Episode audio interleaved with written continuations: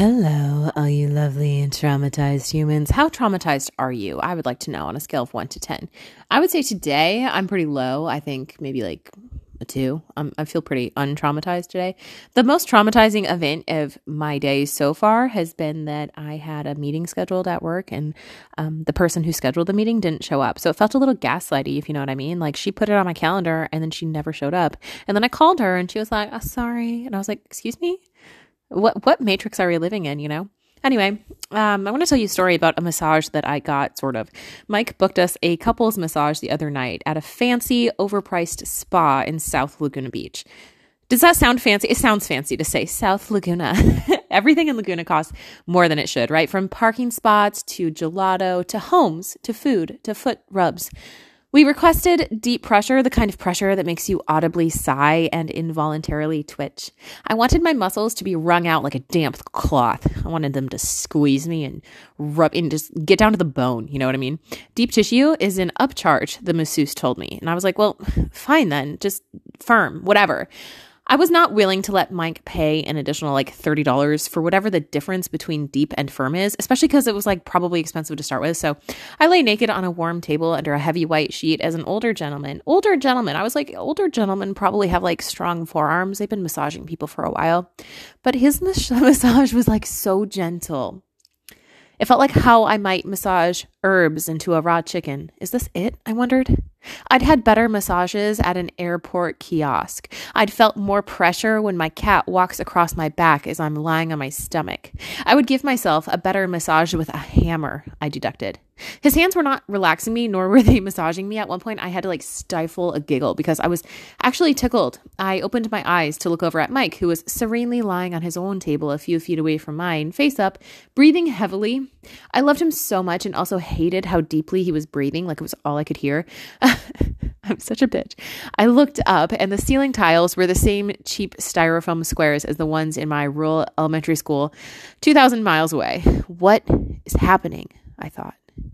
What is happening is that I've become the kind of person who receives an expensive massage and then complains about it over white wine and sushi. What is happening is that I have a 10 minute, non negotiable bedtime routine and a deep distaste for unpolished nails. What is happening is that I have become appallingly out of touch and very, very unlikable, and I'm not sure how or when this happened. Growing up, I mostly wore athletic clothes or teeny bop fast fashion bought with Kohl's cash. Nobody really cared what anyone wore because the most prestigious brand around was either Abercrombie or Hollister, and those became so cool as to actually become lame. In college, I continued wearing athletic clothing and whatever I could find at local thrift stores. My favorite outfit was a floral print legging and an oversized shirt. T shirt, sweatshirt, long sleeve shirt, flannel. I like all the big shirts.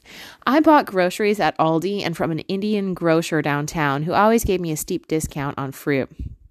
I bought toilet paper at the Dollar Tree and makeup at CVS.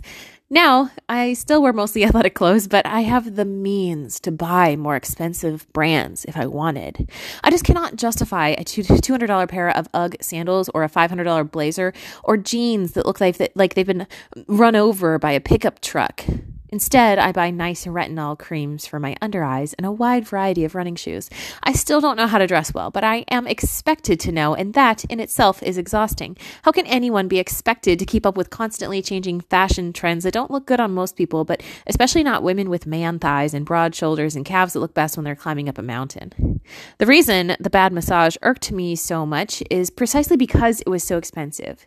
We've been conditioned to believe that higher priced goods are better, like we literally think that um, and that a steep price tag somehow denotes a degree of quality or credibility that may or may not exist. Um, how many expensive restaurants, right, serve mediocre food? How many pricey shoes sit unworn in closets? How many designer bags look, honestly, just like they're knockoffs?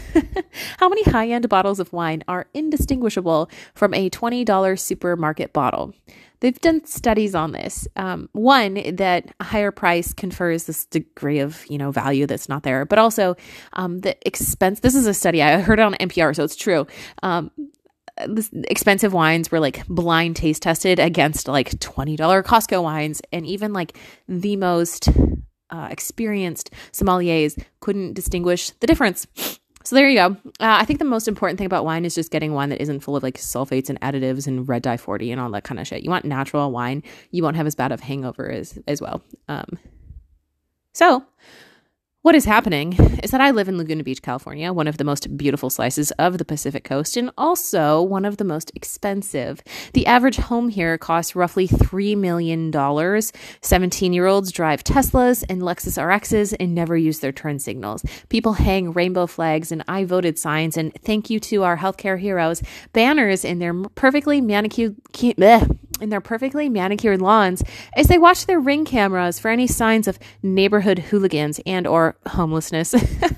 we pay too much to be perceived as important and sometimes while we're flossing our teeth or picking up dog shit or rinsing the dinner dishes, we realize we're just as disgusting and fallible as everyone else. I thought about saying something to my masseuse, asking him to see if he might put his back into it. Instead, I felt bad about feeling bad, guilty that Mike's thoughtful gesture might fall flat. I squirmed as the masseuse fondled my feet, rubbing more oil than was totally necessary between each of my toes. Afterward, he asked, How was it? And I couldn't even look him in the eye. Fine, I said brightly, imagining him commuting home later that night with oil caked beneath his fingernails. If he thought he did well, who was I to shatter his glass ceiling? I did not, however, feel bad telling Mike. That was a terrible massage, I told him, almost accusingly. What is happening is that I am now the sort of person who receives a kind gift and cannot even feign gratefulness. I never asked for the massage, after all, and I certainly did not ask to be tickled. Mike felt bad, and I felt bad, and we walked next door to CVS where I bought shampoo that smells like jasmine. Mike gave me a coupon for 25% off, and in that moment, I felt very, very loved and not in the least bit unsophisticated. Look, I'm not from here. I like to tell people that I'm not from here, even if they don't ask, because being from here makes you seem super unrelatable, especially Laguna Beach. Like Orange County, sure, yeah, you're like you live in sunshine all year round. Like, is life that bad? you know what I mean? Um, but Laguna Beach especially is just like so high end, it's so expensive. Everybody who lives here has money. You know, everyone's like outside surfing. Like you live in paradise. I really do. I live in paradise. So, um, I just I just find it's more relatable for me to be like, yeah, no, I, I grew up in northern Wisconsin on a farm, and um, anyway, I didn't grow up with a lot of money, so it feels weird to be around a lot of money sometimes. Like, like even if I had a ton of money, I don't know if I would buy like some of the shit that people buy. You know, I, I don't think I would stuff a bunch of Botox in my face, and I don't think I'd buy like crazy sports cars and stuff. No hate to the people that do, by the way. If that's what you want to do with your money, like who am I to judge? Um, but like the gross displays of wealth are pretty off-putting sometimes, especially um, given that there are homeless people here, and they're not hurting anybody. They just don't have a place to be. So, anyway, it was a really bad massage though, but I did feel like a spoiled little brat. I was like, oh God, that, that was so bad. But also, like, can I say it's bad? Should I say, should I have said something to him? I don't think he could have put his back into it, by the way. He wasn't very um, strong.